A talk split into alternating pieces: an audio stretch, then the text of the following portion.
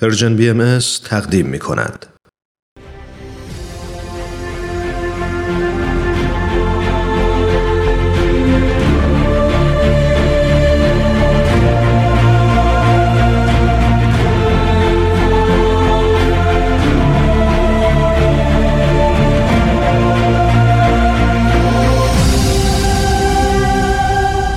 چشمه خورشید نگاهی به آثار حضرت باب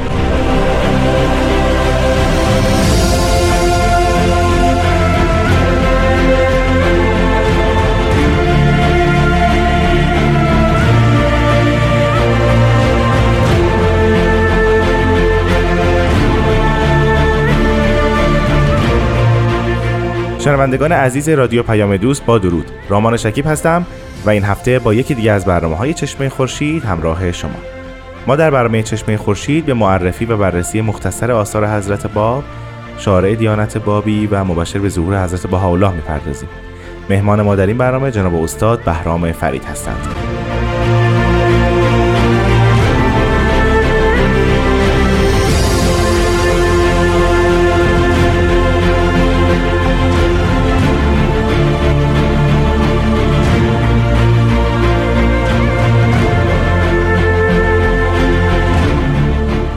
جناب فرید بسیار خوش اومدید. خوشحالم شما رو می‌بینم. وقت شما شنوندگان عزیز خوش و به سلامت. خیلی ممنونم از شما. جناب فرید پیش از اینکه وارد بحث اصلی این برنامه بشیم شنوندگان زیادی از ما سوالی پرسیدن. اینکه حضرت رب اعلا حضرت اعلا و حضرت باب اینها آیا چند نفر متفاوت هستند؟ یا خطاب شما به یک نفر هست. ما البته اینو مختصرا در مقدمه همین برنامه توضیح دادیم ولی چون سوالات زیاد بود از شما خواهش می‌کنم بار دیگه این مطلب رو توضیح بدید. بله این القابی است که در طی زمان و در اوج آثار حضرت باب اطلاق به خود حضرت باب شده. بله. کلمه حضرت اعلی کلمه است که بیشتر حضرت با به کار بردن در وصف حضرت باب. کلمه رب اعلی باز در آثار خود حضرت باب و آثار از بالا وجود داشت. به خاطر اینکه منظور از رب به حروف ابجد می‌شد 202 و بله.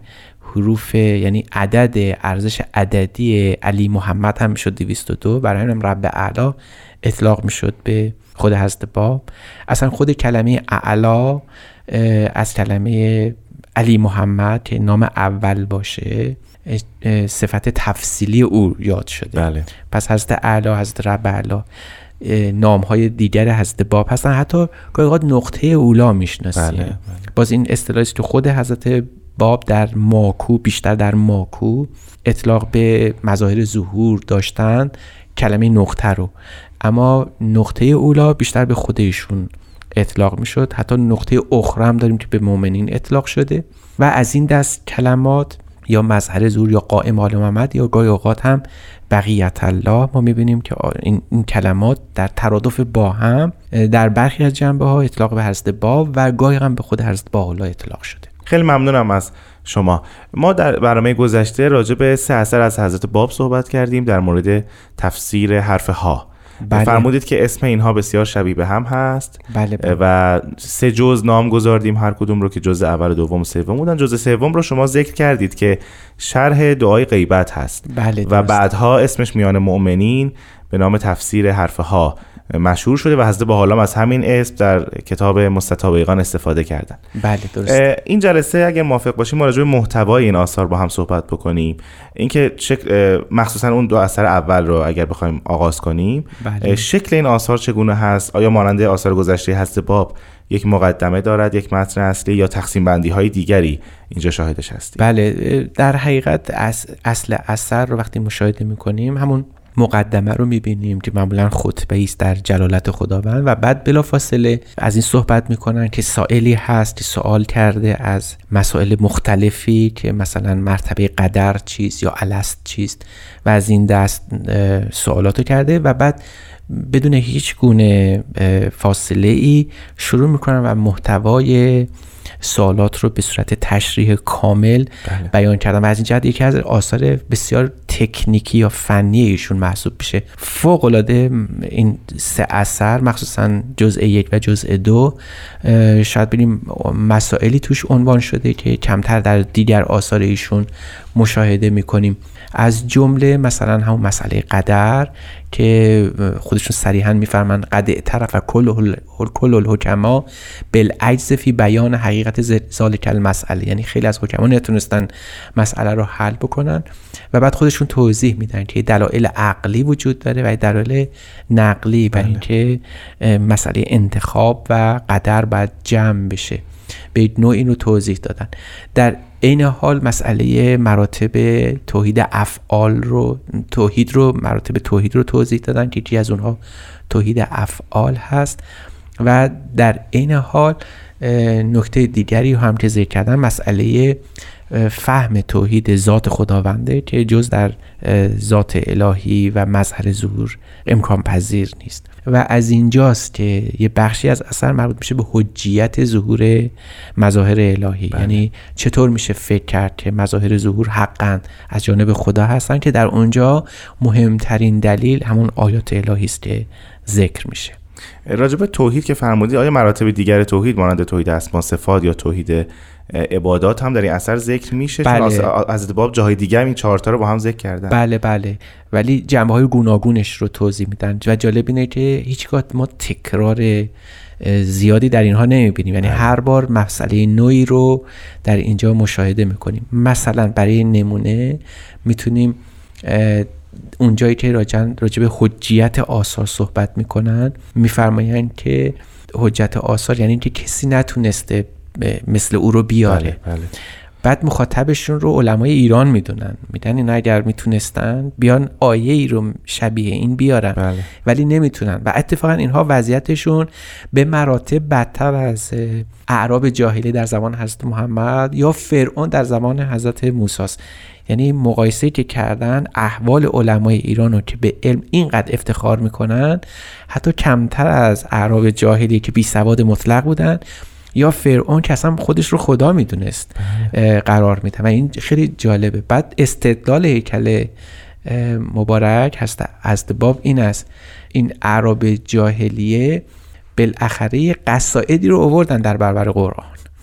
میفرمایند که و این الاعراب فی صدر الاسلامه اتو به قصائد حول البیته و انهم یجهدون امر الله من حیث یحسبون. اینا قصایدی رو میبردن گفتن این در برابر قرآن قرار میدیم. ولی بله. اینجا اونم ندارن. یعنی حتی یک مطلبی رو علمای ایران بیارن که بگن که این شبیه یا نظیر آثار هست باب هست از این هم عاجز بودن. و بعضشون به مراتب بدتر از اون عرب صدر جاهلی است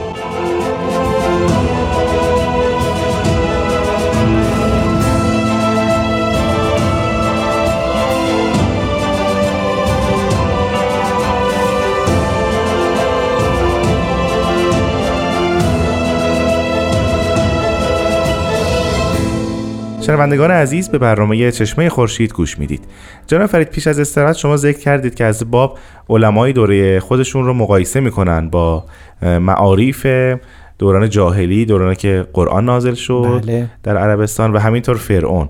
راجب اون قصایدی که در مقابل قرآن نوشته شد ذکری کردید. اما راجب فرعون من خیلی دوست دارم اونم یه بله. مقایسه بشه ببینیم از باب چی گفتن. بله اون در خود تورات و خود قرآن هست. در مورد فرعون هم حتی هست. میفرمایند که لما اراد ان یجهد حجت الله ربه عطا به شیء من از سحر یعنی فرعون هم که می‌خواست انکار بکنه جلوی موسی ایستاد گفت منم سحر و جادویی دارم و بله. اتفاقا کارهایی از جهت سحر و جادو هم انجام داد در برابر موسی ولی علمای ایران حتی این رو هم ندونستن و نکردن و این و نکته جذابش اینه که این داستان علمای ایران همچنان هم ادامه داره یعنی بله. در بگذشت نزدیک به 170 80 سال از نهضت حضرت باب بله. همچنان همون حالت نفی و انکار وجود داره بدون هیچ دلیل و بیانه ای یعنی شما دائما در ردیه هایی که بر بله, بله.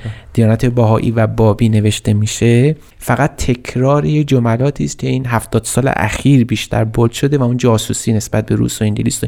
هرگز از محتوای آثار حضرت باب یا حضرت باحالا ذکری نمیشه. یعنی ایرادی بر تعالیم و مسائل اخلاقی حضرت باحالا آثار حضرت باحالا و حضرت گرفته نمیشه. از الهیات باهایی هیچ صحبتی نیست. الهیات بابی از نظر علما مطلبی است که غیر قابل انکاره. چون اگر کوچکترین خدشه بر اون وارد می‌شد تا الان به صورت برجسته یاد می‌کردن بله.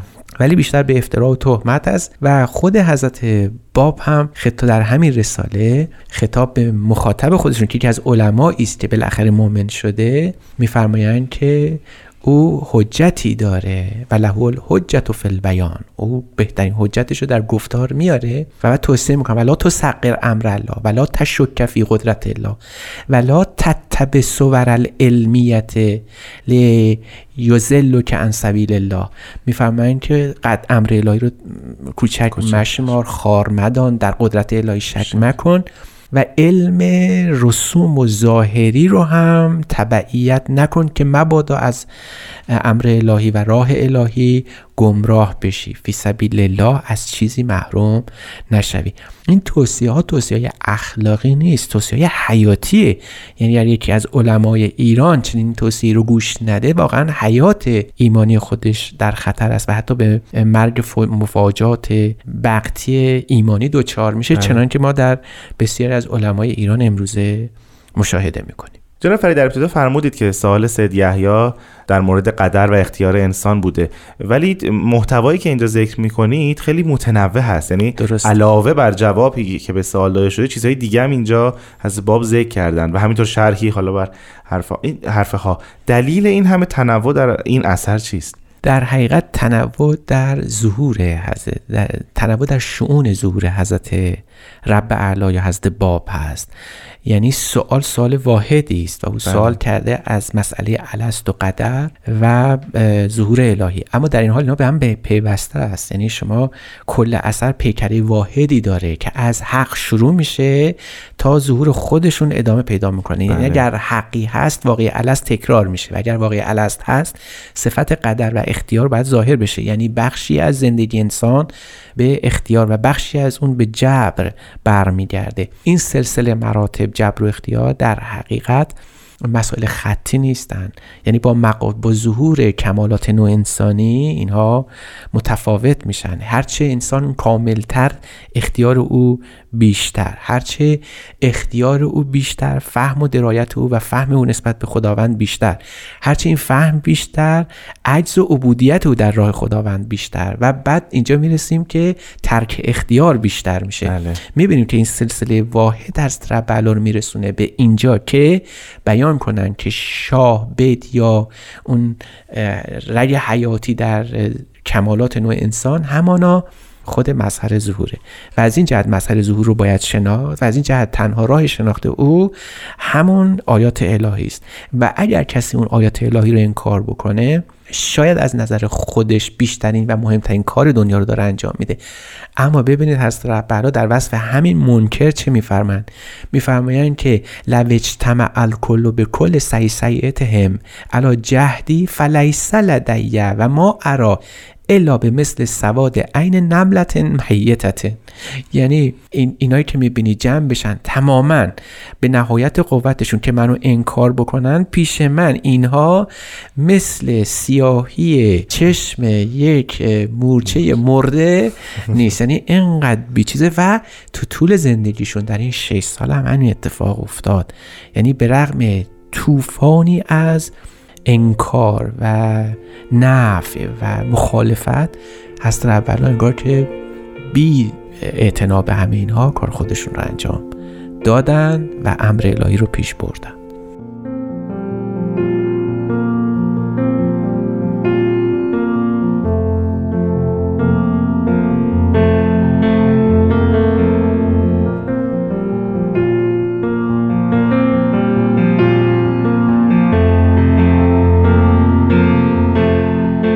جناب فرید ما پیش از استراحت در مورد اون دو جزء اول صحبت کردیم اما به علت اینکه زمان برنامه دیگه اجازه ما نمیده اگه اجازه بدین در این بخش آخر برنامه این هفتهمون راجع به شرح دعای غیبت درست. یه صحبت مختصری بکنیم. محتوای اون اثر چیست و پرسشی که اینجا از حضرت با پرسیده شده چه بوده؟ بله در حقیقت تفسیر دعای غیبت همون تفسیر دعای زمان غیبته چون شیعیان در غیبت امام زمان یه دعایی رو باید قرائت کنن که در کتب ادعیه شیعی معمولا نقل شده. حضرت باب این رو در واقع محملی قرار دادن برای اینکه اعلان کنن که اون غیبتی که قبلا منتظرش بودن هنوز سر آمده و بله. ظهور خود ایشون هست. و تمام استدلال ایشون این است این ظهور الهی الان نیاز هست زمانه به این ظهور و ظهور الهی واقع شده و تنها دلیلی که میشه بر اون آورد اینجا جالبه که می‌فهمن نفس ظهوره.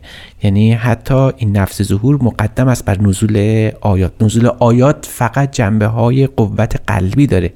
اما خود نفس ظهور یعنی اینکه یه فردی بلند شه قیام کنه و بگه من از جانب خدا آمدم و تمام عالم و احکامو در دست من است بله. این خودش دلیل بر حقانیتشه و چون کسی نمی‌تونه این کار رو بکنه چون از جانب خدا نیست برای همین هم هست تعالی اگر چشم بصیرتی وجود داشته باشه میشه خود نفس ادعا رو دلیل بر حقانیت دونست بعد برای کسانی که عاجزن از اینکه چشم بصیرتی تا این حد داشته باشن خداوند به اونها لطف می‌کنه و آیات الهی و بیانات ربانی رو برای اونها قائم مقام قرار میده. در واقع دو حجت وجود داره. جناب فرید ما حضرت باب رو به عنوان مبشر به ظهور حضرت بهاءالله هم می‌شناسیم. بله، بله. آیا در این اثر هم می‌بینیم که ایشون بشارت بدن به ظهور کسی بعد از خودشون؟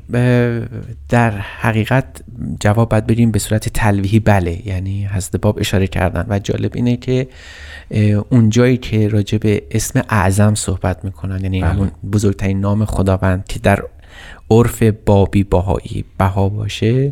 به نحو غریبی اون رو مرتبط می‌دونن با حسین. میفرمایند که لابد ان یکون حامل ذالک الاسم الاعظم من شیعتهم ان یبتلی به بلائهم فی مثل سنت شهادت الحسین. که در سالش هم مشخص می‌کنم. میگم شهادت امام حسین در سال 61 هجری قمری رخ داده.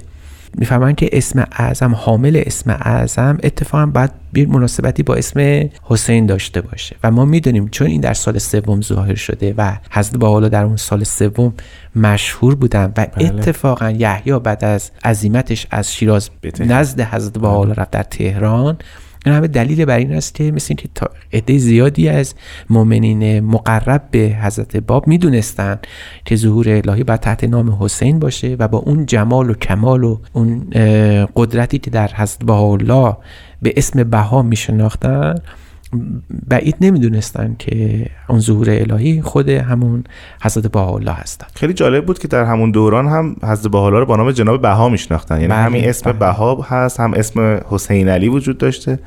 خب بله. مؤمنین تونسته بودن گویا بشناسن پیش از ظهور ایشون. دقیقا. جناب فرید ما در دقایق پایانی برنامه‌مون هستیم. به عنوان حسن ختام اگر بخشی از این اثر رو برای ما زیارت بفرمایید بسیار ممنون شما خواهیم بود. من به عنوان آخرین مطلبی که میشه گفت و کوتاه گفت این است که نفس ظهور علامت حقانیت ظهور ایشون هست. بله. ببینید خودشون چجور تصویر می‌کنن. فانا ذا وحید فی البیت متکلا علی قلمی. انادی به اعلا صوتی فهل من ناصر ینصر حکم الباطن به آیات محکمت به لسانه مضمون این است که من تو این خونه تنها نشستم. اما متکی به چی هستم؟ قلم. به قلم هستم و با بزرگترین حرف و ندای خودم با بالاترین صوت خودم ندا می‌کنم به الان آیا کسی هست که نصرت کنه؟ اما نه ناصر ینصرانی بلکه نصرت کنه حکم باطنی که در این آیات محکمه به لسان او جاری میشه. یعنی توقع نیست که شما این شخص رو کمک بکنید. توقع از شما این است که آیات الهی که از زبان او نازل میشه رو نصرت بکنید. به مدد آیاتش او رو نصرت بکنید. این نشون میده که دیانت بهایی دیانت بابی از همون ابتدا دیانت فرهنگی مبتنی بر قلم کلام سخن و بیانه. هیچ گونه برای اطلاع ام به هیچ وسیله مندون سخن و کلام متمسک نخواهند شد. بابی ها و بهایان به خصوص بعد از هست باب صرفا به مدد کلام سخن و حقیقت گفتار امر الهی رو پیش می‌برن خیلی ممنونم از شما جناب استاد بهرام فرید که این هفته هم با ما همراه بودید. من هم خوشحالم که خدمت شما بودم با این محتوا. شنوندگان عزیز از شما هم بسیار سپاس گذارم که ما رو همراهی کردید. شما می‌تونید برنامه چشمه خورشید رو از طریق پادکست پرژین بی ام گوش بدید تا هفته آینده. خدا نگهدار.